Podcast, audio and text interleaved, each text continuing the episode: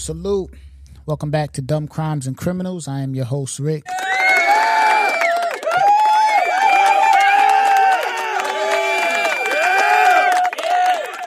You're now tuned in to the funniest true crime podcast in the world.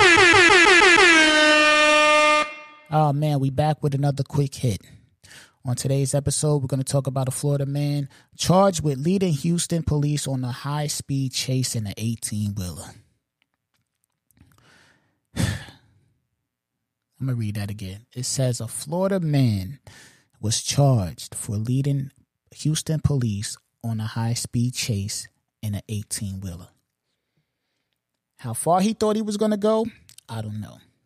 Why he chose to dip off and lead police on a high-speed chase, let's see. It says fifty-one-year-old Christopher John Lebowski was charged with evading and possession of a controlled substance. Police say they found two loaded magazines and a gun holster without a gun in a semi-truck.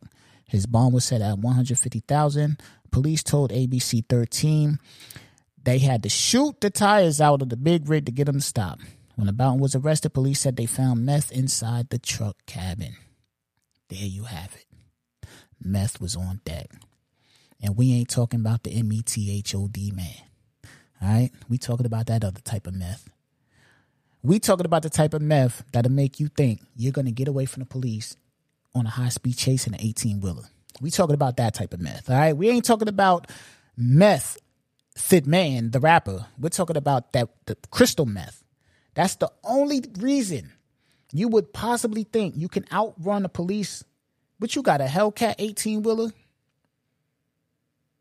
You in an S R T eighteen-wheeler. It don't work like that. It don't work like that, my man. You go, you're caught. You are caught. You're going to jail. They're going to catch you. Now, highly dangerous what he did.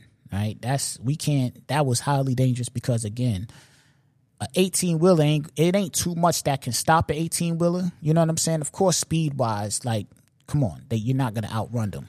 But it ain't too much things that can stop an eighteen-wheeler. So I'm glad they did catch him. Um, again, man, you, you was best off just giving up and surrendering, man. You wasn't gonna get far. You know what I'm saying? Like I said, you you out here like you acting like you had an S R T eighteen-wheeler or something.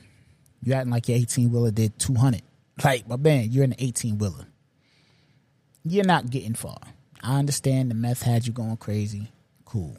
But, come on. We got to do better. We got to do better. We got to do better. There's no way when the police got behind you, you thought you was going to outrun them or get away from them. It, it couldn't be no possible way. All right? You probably got scared, and your foot just jumped on the pedal. All right. You know what I'm saying? For future references, ladies and gentlemen, man, if anybody out there that's listening to this podcast and they got an eighteen-wheeler, if you got an eighteen-wheeler, don't try to outrun the cops. It's not going to work. You're not going to get far. All right? There's no possible way you and your eighteen-wheeler is going to get away from the cops. Don't try it, or else you're going to end up on my podcast. All right? My man thought he had the Hellcat eighteen-wheeler. He thought he was going to get low and boogie on the cops. It didn't work out, man. one hundred fifty thousand dollars bond.